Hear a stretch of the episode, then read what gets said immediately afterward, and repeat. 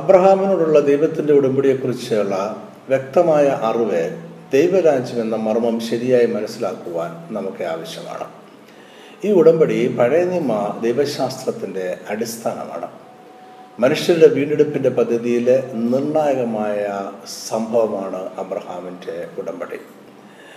അബ്രഹാമിൻ്റെ ഉടമ്പടി ഇസ്രായേൽ ജനത്തോടുള്ള ദൈവത്തിൻ്റെ ബന്ധം മാത്രമല്ല അത് ദൈവവും സകല മനുഷ്യരും തമ്മിലുള്ള ബന്ധത്തെയും കൂടെയാണ് കാണിക്കുന്നത് നിർവചിക്കുന്നത് ഇസ്രായേൽ ജനത്തെക്കുറിച്ചും മറ്റെല്ലാ ജനവിഭാഗത്തെക്കുറിച്ചുമുള്ള ദൈവത്തിൻ്റെ പദ്ധതി ശരിയായി മനസ്സിലാക്കുവാൻ അബ്രഹാമുമായുള്ള ദൈവത്തിൻ്റെ ഉടമ്പടി ശരിയായി മനസ്സിലാക്കണം കാരണം സകല മനുഷ്യരെയും കുറിച്ചുള്ള ദൈവിക പദ്ധതി ഈ ഉടമ്പടിയിൽ ഉണ്ട് അബ്രഹാമിൻ്റെ ഉടമ്പടിക്ക് അനേകം മുഖങ്ങളുണ്ട് ദൈവരാജ്യത്തിൻ്റെ ആദ്യ ഉടമ്പടിയാണിത് അന്ത്യകാലത്തിലേക്ക് നീളുന്ന ഉടമ്പടിയുമാണിത് ഇതിന് ശേഷമുള്ള മറ്റെല്ലാ ഉടമ്പടികളും അബ്രഹാമിൻ്റെ ഉടമ്പടിയെ അടിസ്ഥാനമാക്കി വിപുലീകരിച്ചതാണ് ഈ പഠനത്തിൽ ഈ ഉടമ്പടിയെക്കുറിച്ചുള്ള ചില കാര്യങ്ങൾ മാത്രമേ നമ്മൾ ചർച്ച ചെയ്യുന്നുള്ളൂ ഉടമ്പടിയുടെ പ്രഖ്യാപനം ഉടമ്പടി ഉറപ്പിക്കുകയും വീണ്ടും ഉറപ്പിക്കുകയും ചെയ്യുക ഉടമ്പടിയുടെ അടയാളം അഥവാ ഉടമ്പടിയുടെ സാക്ഷി എന്നിവ മാത്രമേ നമ്മൾ ഈ പഠനത്തിൽ ചർച്ച ചെയ്യുന്നുള്ളൂ നമ്മളുടെ ചർച്ച മുന്നോട്ട് നീങ്ങുന്നതിന് മുമ്പായി പഴയനിമകാലത്ത് ഉടമ്പടി എന്താണ് എന്ന് ചിന്തിക്കാം ഉടമ്പടി എന്നത് പരസ്പര വിശ്വാസത്തിൽ അധിഷ്ഠിതമായ ഒരു കരാർ ആണ് സാധാരണ മനുഷ്യർ തമ്മിലുള്ള കരാറുകളിൽ നിന്നും ഉടമ്പടിക്കുള്ള വ്യത്യാസം ഉടമ്പടികൾ പരസ്പര വിശ്വാസത്തിൽ അധിഷ്ഠിതമാണ് എന്നതാണ് ദൈവിക ഉടമ്പടികൾ ദൈവവും മനുഷ്യനും തമ്മിലുള്ള പരസ്പര വിശ്വാസത്തിൽ അധിഷ്ഠിതമായ നിയമസാധ്യതയുള്ള കരാറുകളാണ് ദൈവിക ഉടമ്പടികൾ രണ്ട് തരത്തിലുണ്ട് നിബന്ധനകളോട് കൂടിയ ഉടമ്പടികളും നിബന്ധനകൾ ഇല്ലാത്തതും നിബന്ധനകളോട് കൂടിയ ഉടമ്പടി അഥവാ ദ്വിപക്ഷ ഉടമ്പടികൾ രണ്ടോ അതിലധികമോ കക്ഷികൾ അത്തരം ഉടമ്പടികളിൽ ഉണ്ടായിരിക്കും അവയുടെ പൂർത്തീകരണം ഇരു കൂട്ടരുടെയും ഉത്തരവാദിത്തമായിരിക്കും അതായത് ഇരു കൂട്ടരും പാലിക്കേണ്ടുന്ന നിബന്ധനകൾ ഉടമ്പടിയിൽ ഉണ്ടായിരിക്കും ഏതെങ്കിലും ഒരു കക്ഷി ഏതെങ്കിലും നിബന്ധന ലംഘിച്ചാൽ ഉടമ്പടി റദ്ദാക്കപ്പെടും ഉടമ്പടിയിൽ പറഞ്ഞിരിക്കുന്ന അനുഗ്രഹം ഉണ്ടാകുകയും ഇല്ല നിരുപാധികമായ അഥവാ ഏകപക്ഷീയമായ ഉടമ്പടികളിൽ രണ്ടോ അതിലധികമോ കക്ഷികൾ ഉണ്ടായിരിക്കുമെങ്കിലും ഉടമ്പടിയുടെ നിവർത്തി ഒരാളിൻ്റെ മാത്രം ഉത്തരവാദിത്വമായിരിക്കും അതായത് രണ്ടാമത്തെ കക്ഷി ഉടമ്പടിയുടെ നിവൃത്തിക്കായി യാതൊന്നും ചെയ്യേണ്ടതില്ല ഉടമ്പടിയുടെ പ്രാധാന്യത്തെ വിളിച്ചറിയിക്കാനായി ഉടമ്പടിയുടെ ഒപ്പം ഒരു മൃഗത്തെ കൊല്ലുന്ന പതിവും അക്കാലത്ത് ഉണ്ടായിരുന്നു ഈ മൃഗത്തിൻ്റെ മാംസം ഭക്ഷിക്കുന്ന ഉടമ്പടിയുടെ അത്താഴവും ക്രമീകരിക്കപ്പെടുമായിരുന്നു ഉടമ്പടിയുടെ അത്താഴം ഉടമ്പടിയുടെ അംഗീകാരം കൂടിയായിരുന്നു അതായത് അത്താഴത്തിൽ പങ്കെടുക്കുന്നവരെല്ലാം ഉടമ്പടിയെ അംഗീകരിക്കുന്നു ഇന്നത്തെ കരാറുകളിൽ നിന്നും വ്യത്യസ്തമായി പഴയ നിയമ ഉടമ്പടികൾക്ക് കാലാവധിയോ അവസാനമോ ഉണ്ടായിരുന്നില്ല ഉടമ്പടിയിൽ ഏർപ്പെടുന്ന എല്ലാവരും അവരുടെ മരണം വരെ ഉടമ്പടിയുടെ അവകാശികൾ അല്ലെങ്കിൽ പങ്കാളികളായിരുന്നു ആദമിൻ്റെ വീഴ്ചയ്ക്ക് ശേഷം ദൈവവും മനുഷ്യനും തമ്മിലുള്ള എല്ലാ ഉടമ്പടികളും ദൈവകൃപയുടെ അടിസ്ഥാനത്തിൽ തന്നെയായിരുന്നു എന്ന് നമ്മൾ മനസ്സിലാക്കണം പാപത്താൽ ആദമിലൂടെ എല്ലാ മനുഷ്യരും ദൈവകൃപയിൽ നിന്നും അകന്നുപോയി എന്നാൽ മനുഷ്യരെ ഇപ്രകാരം നാശത്തിലേക്ക് തള്ളിയിടുവാൻ ദൈവത്തിന് ഇഷ്ടമില്ലായിരുന്നു അതുകൊണ്ട് കൃപയുടെ ഉടമ്പടി ദൈവം മനുഷ്യരുമായിട്ട് ഉണ്ടാക്കി ഈ കൃപയുടെ ഉടമ്പടി ചെറുതും വലുതുമായ അനേകം ഉടമ്പടികളിലൂടെ വെളിപ്പെട്ടു വന്നു അങ്ങനെ മനുഷ്യർക്കായുള്ള ദൈവത്തിൻ്റെ രക്ഷാപദ്ധതിക്ക് അനുയോജ്യമായ രീതിയിൽ പ്രകൃതിയെ സ്ഥിരപ്പെടുത്തുന്ന ഉടമ്പടി നോഹയുമായി ഉണ്ടായി ദൈവം തിരഞ്ഞെടുത്ത ജനത്തിനു വേണ്ടിയുള്ള കൃപയാളുള്ള വീണ്ടെടുപ്പ് പദ്ധതി അബ്രഹാമിന് മുമ്പേ ഉണ്ടായിരുന്നു എന്നാണ് നോഹയുടെ ഉടമ്പടി കാണിക്കുന്നത് അബ്രഹാമിനേക്കാൾ അധികമായി കൃപയുടെ ഉടമ്പടിയുമായി ബന്ധമുള്ള മറ്റൊരു വ്യക്തിയെ പടയനിമത്തിൽ കാണുവാൻ നമുക്ക് കഴിയുകയില്ല അനേകം ജാതികളെ അല്ലെങ്കിൽ രാജാക്കന്മാരെ തൻ്റെ അടുക്കിലേക്ക് കൂട്ടിച്ചേർക്കുമെന്ന് ദൈവം അർളി ചെയ്യുന്നത് അബ്രഹാമിനോടാണ് ഈ ഉടമ്പടിയിൽ ദൈവം സകലതും നിവർത്തിക്കും എന്നും നാം കാണുന്നു ഉൽപ്പത്തി പന്ത്രണ്ടാം അധ്യായം ഒന്ന് മുതൽ മൂന്ന് വരെയുള്ള വാക്യത്തിലാണ് ദൈവം അബ്രഹാമാണ് ഉടമ്പടി ആദ്യമായി പ്രഖ്യാപിക്കുന്നത് ഉൽപ്പത്തി പുസ്തകം പതിനാം അധ്യായം ഒന്ന് മുതൽ മൂന്ന് വരെയുള്ള വാക്യങ്ങൾ നമുക്ക് വായിക്കാം യഹോവ അബ്രഹാമിനോട് ചെയ്ത് എന്തെന്നാൽ നീ നിന്റെ ദേശത്തെയും ചർച്ചക്കാരെയും പ്രതിഫലത്തെയും വിട്ട് പുറപ്പെട്ട് ഞാൻ നിന്നെ കാണിപ്പാനിരിക്കുന്ന ദേശത്തേക്ക് പോകാം ഞാൻ നിന്നെ വലിയൊരു ജാതിയാക്കും നിന്നെ അനുഗ്രഹിച്ച് നിന്റെ പേർ വലുതാക്കും നീ ഒരു അനുഗ്രഹമായിരിക്കും നിന്നെ അനുഗ്രഹിക്കുന്നവരെ ഞാൻ അനുഗ്രഹിക്കും നിന്നെ ശവിക്കുന്നവരെ ഞാൻ ശപിക്കും നിന്നിൽ ഭൂമിയിലെ സകല വംശങ്ങളും അനുഗ്രഹിക്കപ്പെടും തിരഞ്ഞെടുക്കപ്പെട്ട തൻ്റെ ജനവുമായി ഒരു ഉടമ്പടിയിൽ ബന്ധത്തിൽ ആകുക എന്നതാണ് എല്ലാ ദൈവിക ഉടമ്പടികളുടെയും ലക്ഷ്യം ഇതിനായി ഒരു പ്രത്യേക സമൂഹത്തെ തന്നെ വിളിച്ച് വേർതിരിക്കുവാൻ ദൈവം തീരുമാനിച്ചു ഈ സമൂഹത്തിലൂടെ മാനവരാശി മുഴുവനും അനുഗ്രഹിക്കുക എന്നതായിരുന്നു ദൈവത്തിൻ്റെ ഉദ്ദേശ്യം അതിനാൽ ദൈവം ഒരു ജാതീയ രാജ്യത്തിൽ നിന്നും ഒരു ജാതീയ ആരാധന വെച്ചു പുലർത്തുന്ന കുടുംബത്തിൽ നിന്നും അബ്രഹാം എന്ന വ്യക്തിയെ തനിക്ക് സ്വന്തമായി വിളിച്ചിറക്കി അബ്രഹാമിന് ദൈവം നാല് കാര്യങ്ങൾ നൽകാമെന്ന് ഉറപ്പ് നൽകുന്നു അനുഗ്രഹിക്കപ്പെട്ട ആ ഭൂപ്രദേശം ഒരു വലിയ രാജ്യം അവൻ്റെ പേർ വലുതാക്കും മറ്റു അനുഗ്രഹങ്ങൾ ദൈവിക സംരക്ഷണം ഭൂമിയിലെ എല്ലാ മനുഷ്യരും അബ്രഹാമിലൂടെ അനുഗ്രഹിക്കപ്പെടും ഈ വാക്തത്വങ്ങൾ ദൈവം കൽപ്പിച്ച അന്നും മുതൽ തന്നെ അതിനെ നിവൃത്തിക്കായി ദൈവം പ്രവർത്തിക്കുവാൻ ആരംഭിച്ചു ഒരു മകൻ ജനിക്കുക അല്ലെങ്കിൽ നക്ഷത്രങ്ങളെപ്പോലെ സന്തതി ജനിക്കുക എന്നതായിരുന്നു ആദ്യത്തെ പ്രവചന നിവർത്തി ഇനി നമുക്ക് ഉടമ്പടിയുടെ പ്രധാനപ്പെട്ട സവിശേഷതകൾ എന്തെല്ലാം ആണ് എന്ന് നോക്കാം ഒന്ന് ഇതൊരു നിരുപാധികമായ ഉടമ്പടിയാണ് അല്ലെങ്കിൽ അൺകണ്ടീഷണൽ കവനന്റാണ് അബ്രഹാമിൻ്റെ ഉടമ്പടി ഉപാധികളില്ലാത്ത അഥവാ നിബന്ധനകളില്ലാത്ത ഉടമ്പടിയാണ് ദൈവം ചെയ്ത ഉടമ്പടിയുടെ നിവൃത്തിക്കായി അബ്രഹാം യാതൊന്നും ചെയ്യേണ്ടതില്ല അത് അബ്രഹാമിൻ്റെ പ്രവൃത്തികളിൽ അധിഷ്ഠിതമല്ല രണ്ടാമത്തത് അക്ഷരാർത്ഥത്തിലുള്ള ഉടമ്പടിയാണിത് ഇതൊരു ലിറ്ററൽ കമനൻ്റ് ആണ് അബ്രഹാമിൻ്റെ ഉടമ്പടിയിലെ വാക്തത്വങ്ങളെല്ലാം അക്ഷരാർത്ഥത്തെ തന്നെ നമ്മൾ മനസ്സിലാക്കണം അബ്രഹാമിന് നൽകാം എന്ന് ദൈവം വാക്തത്വം ചെയ്ത ദേശം അക്ഷരാർത്ഥത്തിൽ ഭൂമി തന്നെയാണ് അത് സ്വർഗീയ ദേശത്തിൻ്റെ നിഴൽ അല്ല ഈ വാക്തത്വങ്ങൾ ദൈവം ഭാഗ്യമായ ചരിത്രത്തിൽ നിവർത്തിച്ചു കഴിഞ്ഞു ഭൂമി നൽകാമെന്ന് ദൈവം വാക്തത്വം ചെയ്തതിന് ചില വർഷങ്ങൾ കഴിഞ്ഞപ്പോൾ അബ്രഹാമിൻ്റെ സന്തതികൾ വാഗ്ദത്തദേശം കൈവശമാക്കി യോശുവയുടെ പുസ്തകം ഇരുപത്തൊന്നാം അധ്യായം നാൽപ്പത്തി മൂന്നാമത്തെ വാക്യം യഹോവ ഇസ്രയേലിന് താൻ അവരുടെ പിതാക്കന്മാർക്ക് കൊടുക്കുമെന്ന് സത്യം ചെയ്ത ദേശമെല്ലാം കൊടുത്തു അവർ അത് കൈവശമാക്കി അവിടെ കുടിപ്പാർത്തു മൂന്നാമതായി ഇതൊരു നിത്യമായ ഉടമ്പടിയാണ് എവർ ലാസ്റ്റിംഗ് കവനൻ്റാണ് ദൈവം അബ്രഹാമിനോട് ചെയ്ത ഉടമ്പടി നിത്യമാണ് അതിനുശേഷമുള്ള മനുഷ്യരുടെ ചരിത്രത്തെയെല്ലാം സ്വാധീനിച്ചിട്ടുള്ള ഉടമ്പടിയാണിത് വേദപുസ്തകത്തിൽ എല്ലായിടത്തും ഇതിനെ നിത്യമായ ഉടമ്പടിയായിട്ടാണ് കാണുന്നത് ഉൽപ്പത്തി പുസ്തകം പതിനെട്ടാം അധ്യായം ഏഴ് എട്ട് വാക്യങ്ങൾ ഞാൻ നിനക്കും നിന്റെ സന്തതിക്കും ദൈവമാരൊക്കെണ്ടേന് ഞാൻ എനിക്കും നിനക്കും നിന്റെ ശേഷം തലമുറ തലമുറയായി നിന്റെ സന്തതിക്കും മധ്യേ എൻ്റെ നിയമത്തെ നിയമമായി സ്ഥാപിക്കും ഞാൻ നിനക്കും നിന്റെ ശേഷം നിന്റെ സന്തതിക്കും നീ പ്രവാസം ചെയ്യുന്ന ദേശമായ കനാദേശമൊക്കെയും ശാശ്വത അവകാശമായി തരും ഞാൻ അവർക്ക് ദൈവവുമായിരിക്കും അബ്രഹാമിൻ്റെ ഉടമ്പടി ഒരിക്കലും ഇല്ലാതാകുന്നില്ല എന്ന് പൗലോസ് ഗലാത്തർ എഴുതിയ ലേഖനത്തിൽ വ്യക്തമാക്കിയിട്ടുണ്ട് ഗലാത്തർ മൂന്നിൻ്റെ പതിനേഴ് ഞാൻ പറയുന്നതിൻ്റെ താല്പര്യമോ നാനൂറ്റി മുപ്പത് ആണ്ട് കഴിഞ്ഞിട്ടുണ്ടായ ന്യായപ്രമാണം വാക്തത്വത്തെ നീക്കുവാൻ തക്കവണ്ണം അത് ദൈവം മുമ്പ് ഉറപ്പാക്കിയ നിയമത്തെ ദുർബലമാക്കുന്നില്ല വീണ്ടും ലേഖനം മൂന്നാമത്തെ എട്ടാം വാക്യം എന്നാൽ ദൈവം വിശ്വാസം മൂലം ജാതികളെ നീതിയിരിക്കുന്നു എന്ന് തിരുവെടുത്ത് മുൻകണ്ടിട്ട് സകല ജാതികളും അനുഗ്രഹിക്കപ്പെടുമെന്നുള്ള സുവിശേഷം അബ്രഹാമിനോട് മുൻകൂട്ടിയും അറിയിച്ചു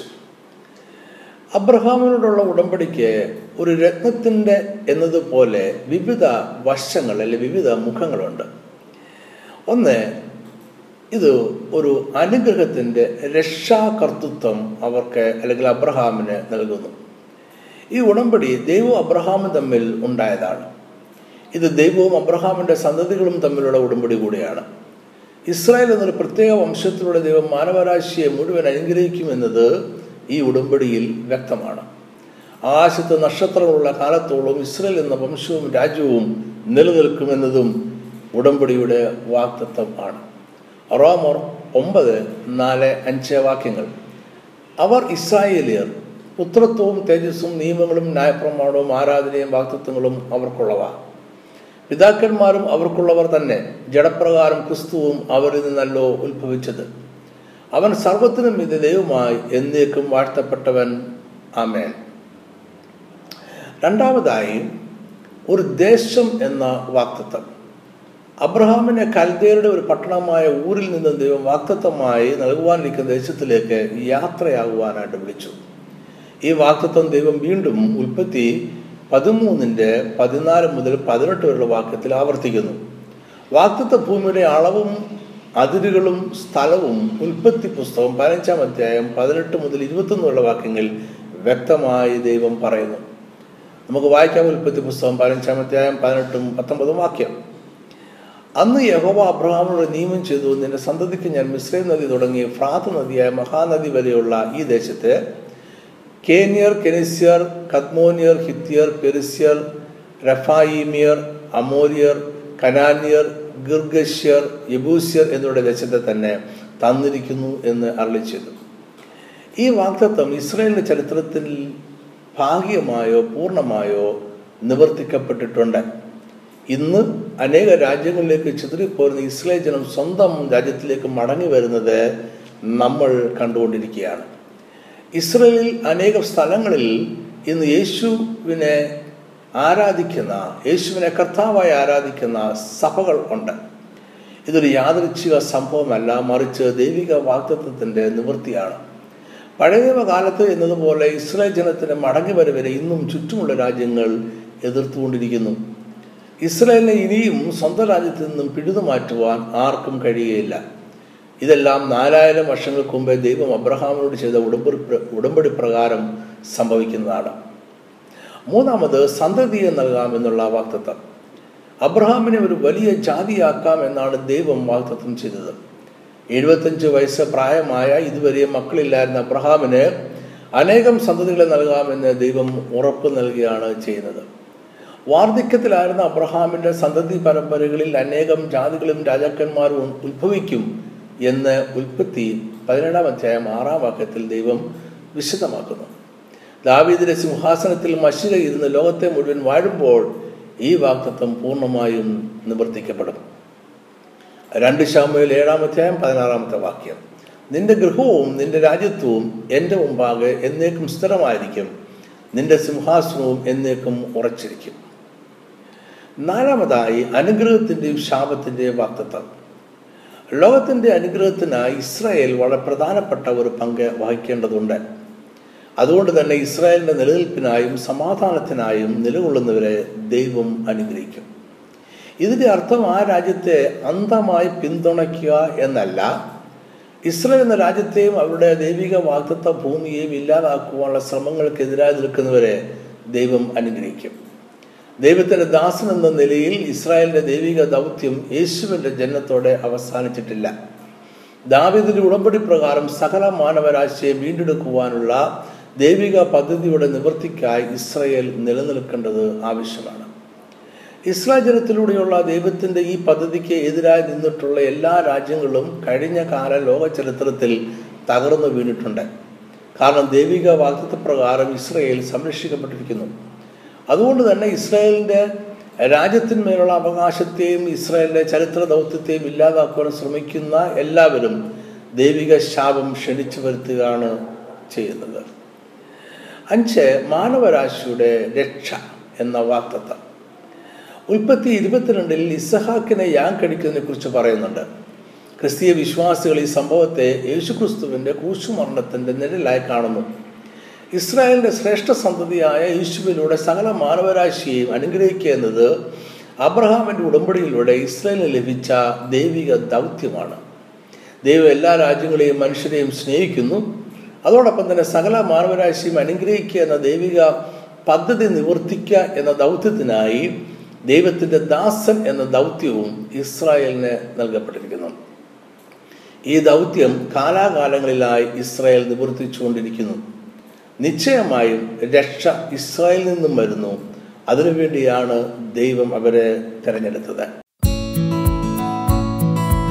Bring ye all the tithes into the storehouse, that there may be meat in mine house. And prove me now herewith, saith the Lord of hosts, if I will not open you the windows of heaven, and pour you out a blessing, that there shall not be room enough to receive it and I will rebuke the devourer for your sakes, and he shall not destroy the fruits of your ground, neither shall your vine cast her fruit before the time in the field, saith the Lord of hosts. And all nations shall call you blessed, for ye shall be a delightsome land, saith the Lord of hosts.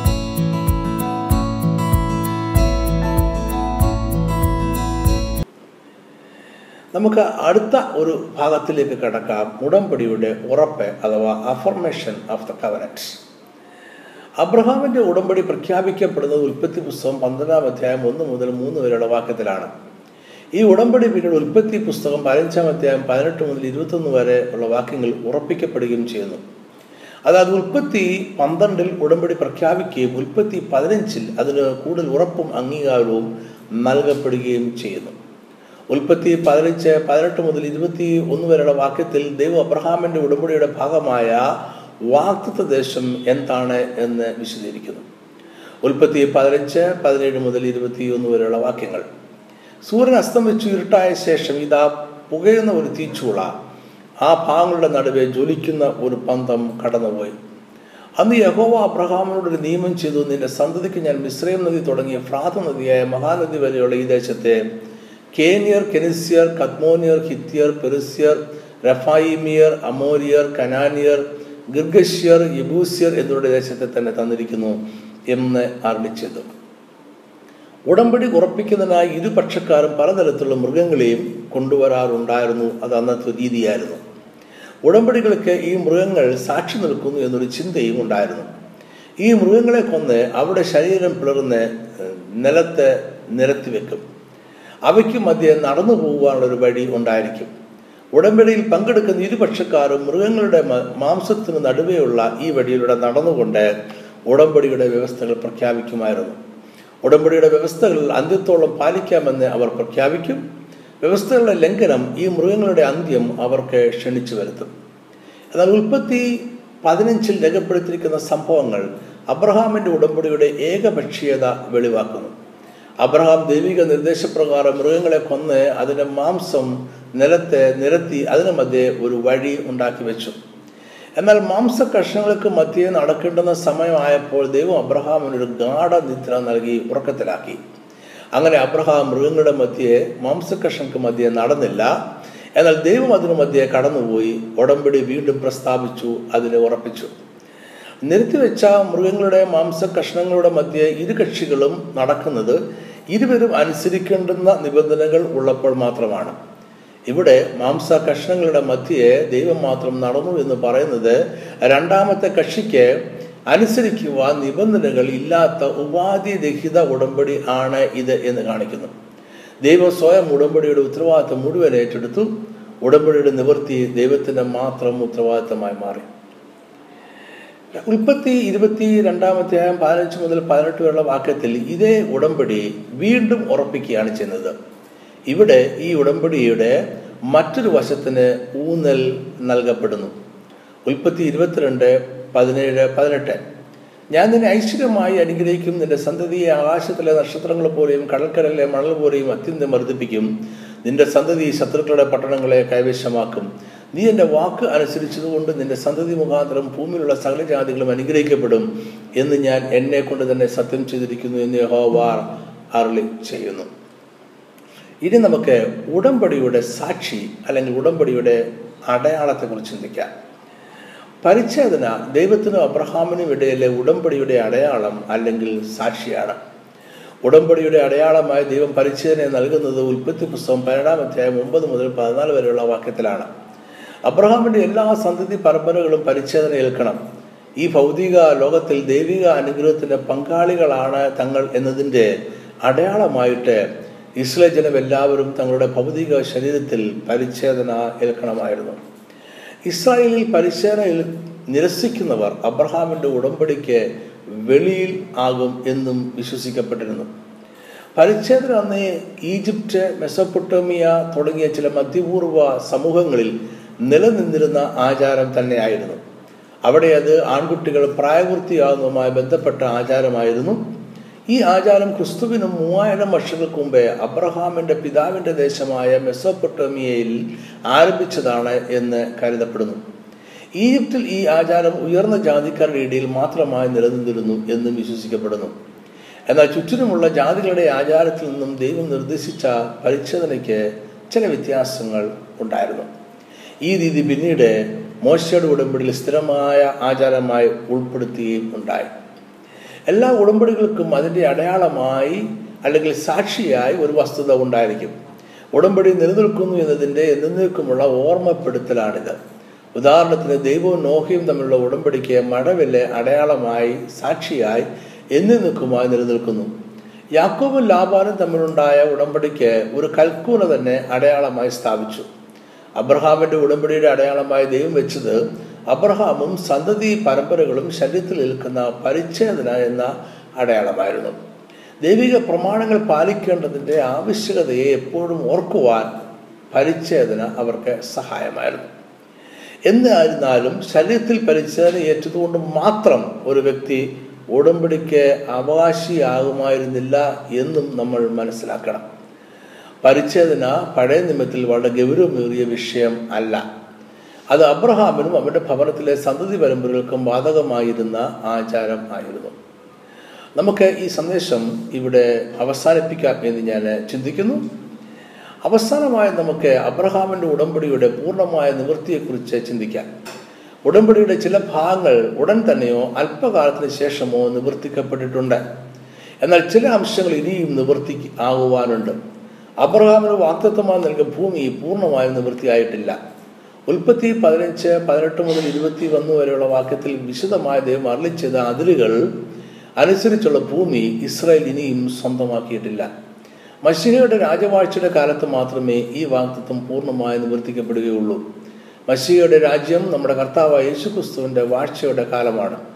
അത് യേശു കർത്താവ് മാത്രം രാജാവായി സ്ഥാപിക്കപ്പെടുന്ന ദൈവരാജ്യമാണ് ദൈവരാജ്യമോ ദാവീദിനോടുള്ള ദൈവത്തിന്റെ ഉടമ്പടിയുടെ നിവൃത്തി ആയിരിക്കും അബ്രഹാമിന്റെ ഉടമ്പടി അത് പൂർണ്ണമായും നിവർത്തിക്കപ്പെടുന്ന സമയം ഏതുമാകട്ടെ അത് ദൈവവും ഇസ്രയേലും ദൈവവും മനുഷ്യനും തമ്മിലുള്ള ബന്ധത്തിന്റെ അടിസ്ഥാനം ആണ് ഞാൻ ഈ സന്ദേശം ഇവിടെ അവസാനിപ്പിക്കട്ടെ ഇതെനിക്ക് അനുഗ്രഹമായിരുന്നു എന്ന് ഞാൻ വിശ്വസിക്കുന്നു വീണ്ടും അടുത്ത ഞായറാഴ്ച ഇതേ സ്ഥലത്ത് നമുക്ക് ഒരുമിച്ച് കാണാം ദൈവം നിങ്ങളെ അനുഗ്രഹിക്കട്ടെ ആമേ